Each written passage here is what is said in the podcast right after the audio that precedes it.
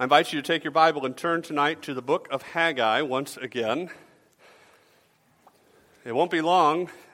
Just as it begins, the series on Haggai will end because there are only two chapters in the book of Haggai. There are four messages recorded that were given from the Lord to his people through this prophet surrounding this theme of God's work first, the preeminence of God's work and the importance of giving our devotion to it. And tonight in Haggai chapter 2, we're going to look at verses 1 through 9 tonight as we go along, and we're going to see God's strength for his work. The last time, what we looked at the last couple of times, is uh, we saw that the, the people had returned to Israel and returned to Jerusalem uh, from the captivity, uh, and now under the, the Persian Empire, and they have been given the resources and the calling of, of God to rebuild the temple, but they had not done so. They had laid the foundation and then they had put it off. And in the meantime, they had built their own houses and take care of their own things, but they had not taken care of God's house. And so through Haggai, God rebukes his people, and then the people, as we saw last time, responded to that in obedience to God. And so now we get to Haggai chapter 2, while the work's been going on, and we see the next message that God has for his people in the midst of this project. Have you ever felt the power of discouragement in your life? Have you ever felt discouraged over something that you, you do or, or were trying to do or something that you were trying to implement into your life? I mean, the new workout routine that isn't easy or doesn't seem to be effective, a new hobby that we want to learn to help broaden our horizons, and it proves we hoped it would be, you know, second nature. You ever picked up something new you wanted to learn and thought, well, that'll just come easy, and it doesn't come very easy? And you get really discouraged about it. The day to day responsibilities, as we try to stay on top of them, they get out of hand, right? And all the more they cause us to give up and quit. Discouragement is an enemy that if you live any amount of time on this earth, you're going to face it. And in the work of God, discouragement is a tool in the hands of Satan that he uses to derail us in our spiritual lives as well. The seeming success of other people, the presumed glory days of the past, and the seeming ineffectiveness of yourself can be incredibly discouraging in your own walk with the Lord. And I would venture to guess that if you've walked with the Lord any amount of time, you've faced spiritual discouragement in your life. But in God's work, we need to look beyond ourselves and look to God because He is our strength.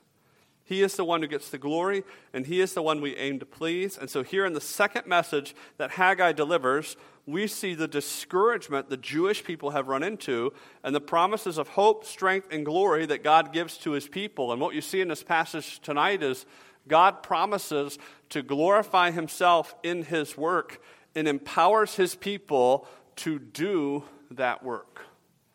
God makes us a promise. He made his, his people a promise, and that promise applies to, the, to those who follow God today that, that He will glorify Himself in His work. You understand that God doesn't promise to glorify you and me, right? God promises to glorify Himself. The glory of God is always preeminent, as it should be. And then as we engage to do the work that God has called us to do, He's the one who gives us the strength and the ability to do it. And we see that in the lives of his own people. And so here, as we get to Haggai chapter 2, in verses 1 through 3, we see the, the present reality that the people are facing, and it begins with a little bit of an introduction to this message. Haggai chapter 2, verses 1 and 2, in the seventh month, on the 21st day of the month, the word of the Lord came by Haggai the prophet, saying, Speak now to Zerubbabel, the son of Shealtiel, governor of Judah, and to Joshua, the son of Jehozadak, the high priest, and to the remnant of the people, saying. So the second message from, from God through Haggai comes less than two months after the first message that's recorded in chapter 1. And if you want a date that helps maybe fit your brain and my brain a little bit easier, um, this date that's recorded here would be equivalent to what we know as October 17th, 520 BC. Now, obviously, that calendar wasn't the normal cal- the calendar that was used in the Jewish people there, and wasn't complete, the complete calendar that would even be used eventually uh, as how we use it today. But that helps our brains uh, to kind of fit it into what time of year it is. And the people have officially been at work for about a month now. Now, if you remember last time at the end of the chapter, there was a little bit of delay between the time that they said, okay, we're going to do the work, and the time that they got to the work because they had some harvests to take care of, they had some supplies to gather. That's, that's kind of what we gather from there, but they were, they were still uh, getting into the work that God had given to them. But the work was slow. And first, that's because the undoubtedly poor condition of the temple site. So it had been about 66 years at this point since the temple had been destroyed. There would be rubble they had to clear. There were things that needed to be, to, needed to be assessed. I mean, even if they laid the foundation, there's still things they had to work through. But secondly, we need to also see there have been some prescribed interruptions to the people's work. There was one day a week that God's people did not work, and that day was the, the Sabbath, right? And that was a day that was set aside for the worship of God, uh, for the rest of his people, and, and so they didn't work on the Sabbath. You also would, would under, need, need to understand, we also need to understand that the seventh month of the Jewish calendar has several important dates. So on the first day of the seventh month, the Feast of Trumpets was observed. On the tenth day of that month, the Day of Atonement was observed. And from the 15th to the 22nd of that month, to the month that they're in, the Feast of Tabernacles was held. And these are all things that the people were, were required by God's law to observe, and so that's going to provide some interruptions to what God has called them to do. And the Feast of Tabernacles is especially important to the life of Israel. It, it, was also one that you would, you'll find as you go through the history of Israel that, that sometimes they had a tendency to miss some of these things. They would forget what God had told them to do. But almost never do they miss the Feast of Tabernacles. It's something that they always remember and they, and they, they seem to come back to because it was a time of remembering God's goodness. During that feast, the people would live in makeshift shelters to remind them of their ancestors' trek through the wilderness from Egypt. And it was a time that was set aside to praise God as they remembered those pilgrim days coming out of the land of Egypt. It was also a time for the people to give thanks to God for the harvest they had recently gathered in as they sought his blessing for the other harvests that were to come uh, in the next year. And it should be noted that it was during the Feast of Tabernacles that King Solomon dedicated the first temple. We read in 1 Kings 8 2, therefore, all the men of Israel assemble with King Solomon at the feast in the month Ethanim, which is the seventh month. And so, quite fittingly, on this last regular day of the feast, because the feast normally ended on a Sabbath day, Haggai now gets up to address the people about the work that they're doing to build this, rebuild this temple. He is to speak here, he's to address Zerubbabel, who's the governor, right? The civil leader. He's to address Joshua, the high priest, uh, the people, the, the, spiritual leader of the people, and all of the people gathered there. And again, they're, they're referred to by God as the remnant, those whom God has returned to their land. And he's to, to show them that God has, has seen their work of obedience, and he's promised to be with them in that work but he also knows the challenges they face, the physical challenges, and the challenges of their own hearts that they face. And here, he addresses the discouragement that is setting in on his people, and it begins by observing the reality that they live in. So, the present reality shows us there's a very insignificant sight that's going on. Look at verse 3. Who is left among you who saw this temple in its former glory? And how do you see it now? In comparison with it, is it not in your eyes as nothing? So, verse 3 is loaded with these rhetorical questions, these questions that, that are set up to provoke the thoughts of the people, the, the questions that are set to, to show the situation and the reality of what the people are facing in Jerusalem. As, as Haggai, as God through Haggai asked the people, Who is among you who saw what this temple used to be? Now, it is quite possible that there were a few people who had been around and seen Solomon's temple before it was destroyed. But that number would be incredibly low. Still, the people knew the stories of Solomon and his work for the Lord. Solomon was the king who had it all. He was the king who enjoyed the greatest peace and the greatest prosperity in the nation of Israel. And one of my favorite verses um, that comes out of, out of Solomon's reign to help us understand is 1 Kings 10.21, where it says, All King Solomon's drinking vessels were gold, and all the vessels of the house of the forest of Lebanon were pure gold. Not one was silver. Why? For this, that is silver, was accounted as nothing in the days of Solomon. Can you imagine being so rich and having so much that somebody said, Hey, I have this silver, and you're like, I mean, that's nothing, right? That's what we give to the poor people on the street, right? That's, it's, it's mind boggling, right? It's, it's hard to imagine that, that they just didn't even think of silver as, as anything to be worthy of, and so they made everything out of gold. David, Solomon's father, had given him everything he needed to enjoy a peaceful and a prosperous kingdom. And David had also prepared much of the, the, the materials that were needed to build the temple. And so, we read things like the following when it comes to construction of the temple. We could pull out many verses about the construction of the temple. I just want to give you two here from 1 Kings chapter, this should be 1 Kings chapter 6, verses 21 and 22. So Solomon overlaid the inside of the temple with pure gold. He stretched gold chains across the front of the inner sanctuary and overlaid it with gold. The whole temple he overlaid with gold until he had finished all the temple. Also, he overlaid with gold the entire altar that was by the inner sanctuary. Just take those two verses from 1 Kings chapter 6 and think about that. You're in this temple, which wasn't tremendously huge and the entire thing is covered with what? Gold. That's a pretty impressive place, right?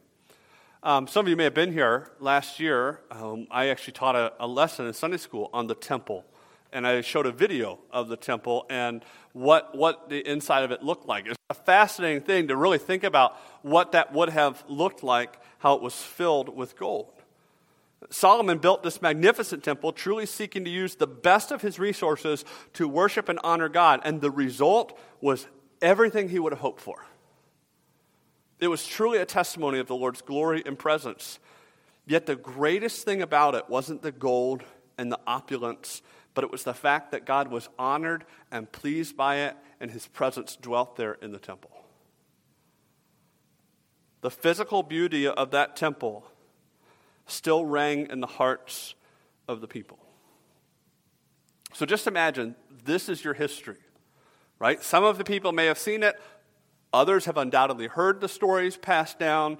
Um, we know that Babylon raided the temple and took these things back with them to their, to their nation.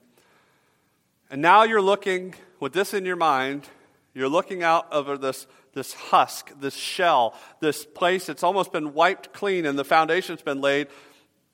Do you see how the discouragement sets in? Well, it sure ain't what it used to be, right? That's, that's not what it was. And the view is much different out there. This shell of a temple is nothing in comparison to what it once had been. The, the people had nowhere near the resources of Solomon that, that he had enjoyed, right? And so they're discouraged. They look at the work before them, and the task is huge.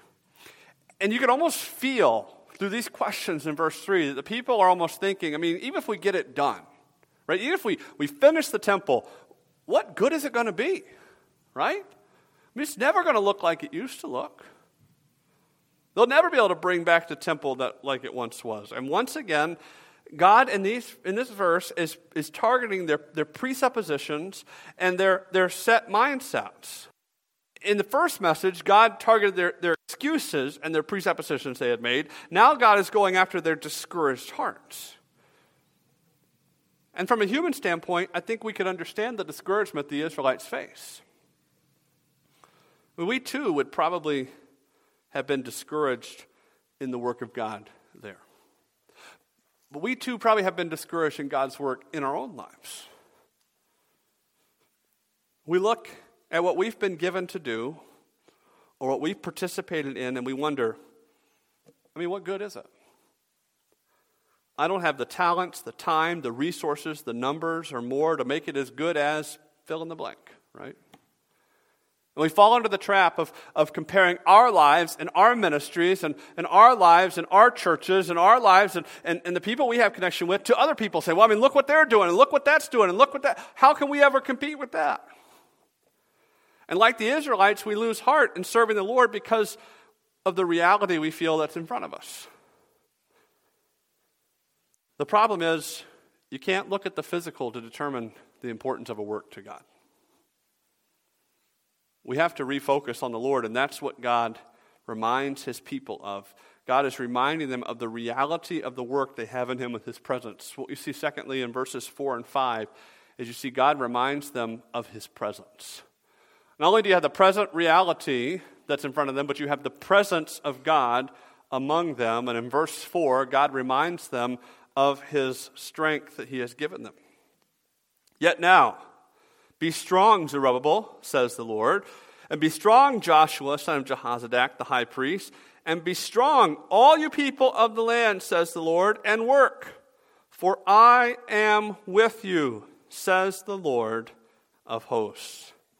So God moves now into his reassurance for the people in the work they're doing that he had reproved and he had rebuked them in the first message, and he had called out their observations of the work in the first part of the second message, because here they were undertaking a large task and one that would physically seem diminutive when compared to the work of the past. But that does not mean that the work is unimportant to God, and it does not mean that God is not pleased by their work. Instead of being discouraged, what does God tell them to do? You see it three times in this verse. What does He tell them to do? To be strong. He specifically calls on the political and the spiritual leadership of Jerusalem to be strong. He calls for the people to be strong. And how many of you recognize that phrase from the history of Israel? This is not the first time that God has, has used this phrase. Moses and God both commanded to Joshua to be strong. David told Solomon when he charged him to build the temple, you know what David told Solomon? Be strong. And now God calls for his people to be strong once again. They're discouraged. They felt they couldn't match the glory of the former temple.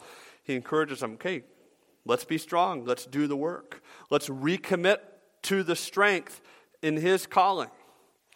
But I want, to note, I want you to notice something about the focus of the strength. This is not some kind of pep talk. This is not something they well up within themselves. This is not a mantra that people are to repeat. God's not saying, okay, when you feel discouraged, I want you to go to your happy place and repeat this. Be strong, be strong, be strong. And then you're strong and you can do what you want to do. Right? This is not a self help guide. This is not a you can do it. Right? This is not a, a cat poster hanging on a wall. Hang in there, right? Instead, he shows them something. He says to all these people, Be strong, be strong, be strong to do the work and why does he say that at the end of verse 4? Why can you be strong? For I am with you. That's where it's driving. That's the crux of the message right here.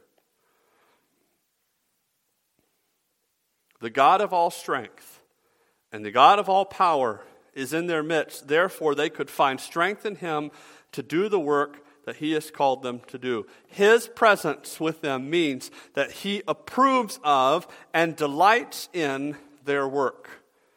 This is reason indeed to be strong in that work. If you know that God approves of and delights in what you're doing, it's pretty easy to be strong, isn't it? Easier, right? To be strong in Him. Because God, if God is with them, they cannot fail, but instead they will accomplish the work He has in store for them to do. If God is with us, and we are doing the work of God that He has called us to do, it doesn't matter the size, the effectiveness, the visibility, or any other human standard of measurement. We are simply called to remain faithful to Him, and He will give us the strength to take care of the results. Because that's His business, not ours. God promised to be with His people, and then he calls on their history to reinforce the promise that he has made. You see not only God's strength, but God's covenant in verse 5. According to the word that I covenanted with you when you came out of Egypt, so my spirit remains among you. Do not fear. So God reminds his people here of the covenant that he has with them. God had promised to be with them. He promised to be their God. He promised his spirit to be amongst them. And here he revisits this covenant again. Did you know that God always keeps his covenants? And did you know that God's keeping of his covenant doesn't depend on you and me? It depends on him. When God, at the very beginning of the nation of Israel, made a covenant with Abraham that he would bring forth descendants from Abraham, and he would make a great nation of Abraham.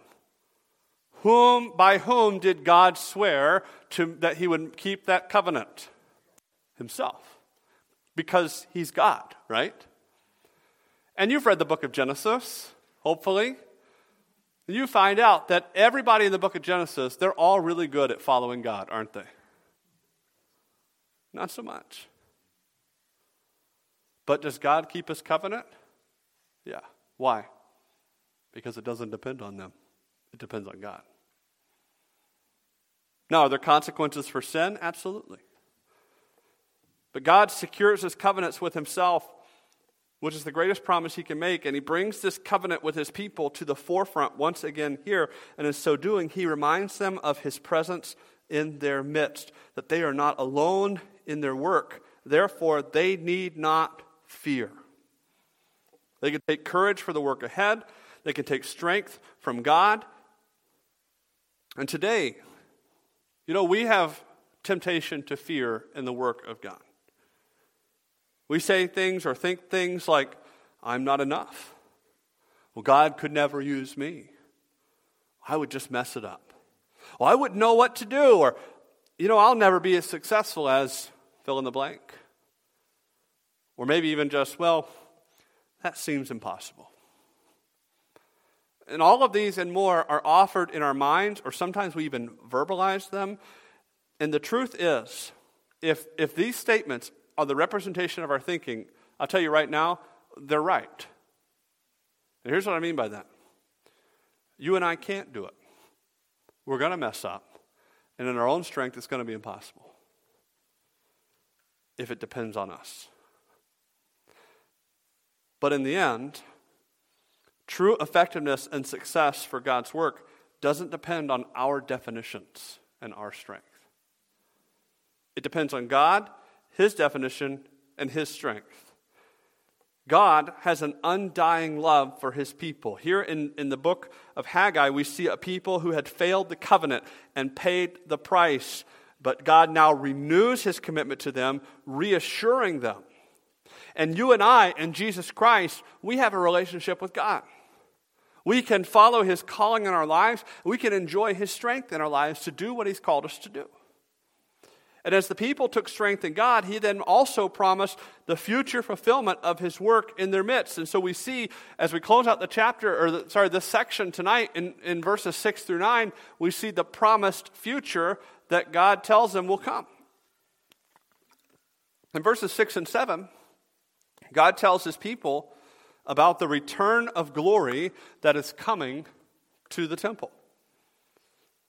For thus says the Lord of hosts, once more, it is a little while, I will shake heaven and earth, the sea and dry land, and I will shake all the nations, and they shall come to the desire of all nations, and I will fill this temple with glory, says the Lord of hosts. The people are discouraged by the lackluster appearance of the temple. They didn't have the resources to make it like it had once been. And God not only encourages them to continue in His work for their time, but now He points them ahead to a glorious future. God promises that there is coming a day when he will bring glory back to the temple.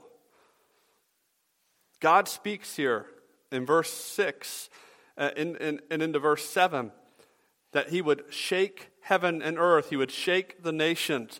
This is a picture of an earthquake, and, and, and this picture was used by God in, in the scriptures here to, as a symbol of God's supernatural intervention on behalf of his people. The God who controls all things and, and, has, and who has just controlled the consequences his people receive for disobedience will now exercise that control to do great things on their behalf. And we're reminded once again here of God's sovereign power. Everything that happens in life is in God's purview and in his control. Because that's who he is. He's God. He uses all things, all people, and all events for his ultimate purposes. God is not the bringer of evil, but nothing that happens that is evil takes God by surprise. It doesn't matter what is going on or what our circumstances are, we can still trust him. I'm reminded of this verse that Solomon gives us in Proverbs chapter 21, verse 2. Every way of man, that's not the right verse. I must have sent the wrong verse. Okay, it's Proverbs 21 1, okay? The king's heart is in the hand of the Lord. Like the rivers of water, he turns it wherever he wishes. Do you realize that even in a world gone wrong, God is sovereign? In a world gone wrong, God is sovereign. Would you say the world's gone wrong? Yeah. Even when governments are full of sinful people, promoting sinful agendas, God is still on the ultimate throne. He guides, He directs. And that doesn't mean we don't face hardships or that sin won't continue to push things further into the darkness, but it does mean that we can continue to rest in and trust Him. And what does God promise His people specifically here? He promises to adorn the future temple, temp, temple in glorious splendor. In verse 7, really, uh, probably a better way to translate the second half of verse 7 would be this So that the treasures of all nations shall come in, and I will fill this house with glory. The New King James Version takes what, what Haggai says here as a messianic prophecy, but probably it isn't necessarily exclusively a messianic prophecy. What God is talking about is his actual work in the temple that he would move the nations to bring their treasures, their valuables to the, to the people, to the temple, to adorn it with splendor and beauty. That certainly reminds us of Solomon's temple. Because the nation of Israel, under him, enjoyed the wealth of so many nations pouring in. And God promises that it will happen again. And you realize that the people that hear this message, they see a partial fulfillment of that in the day they live. Who is funding the rebuilding of the temple at the time of Haggai? The Persian, the Persian Empire, right? I mean, they're the ones who, who started the whole thing, went back with Cyrus.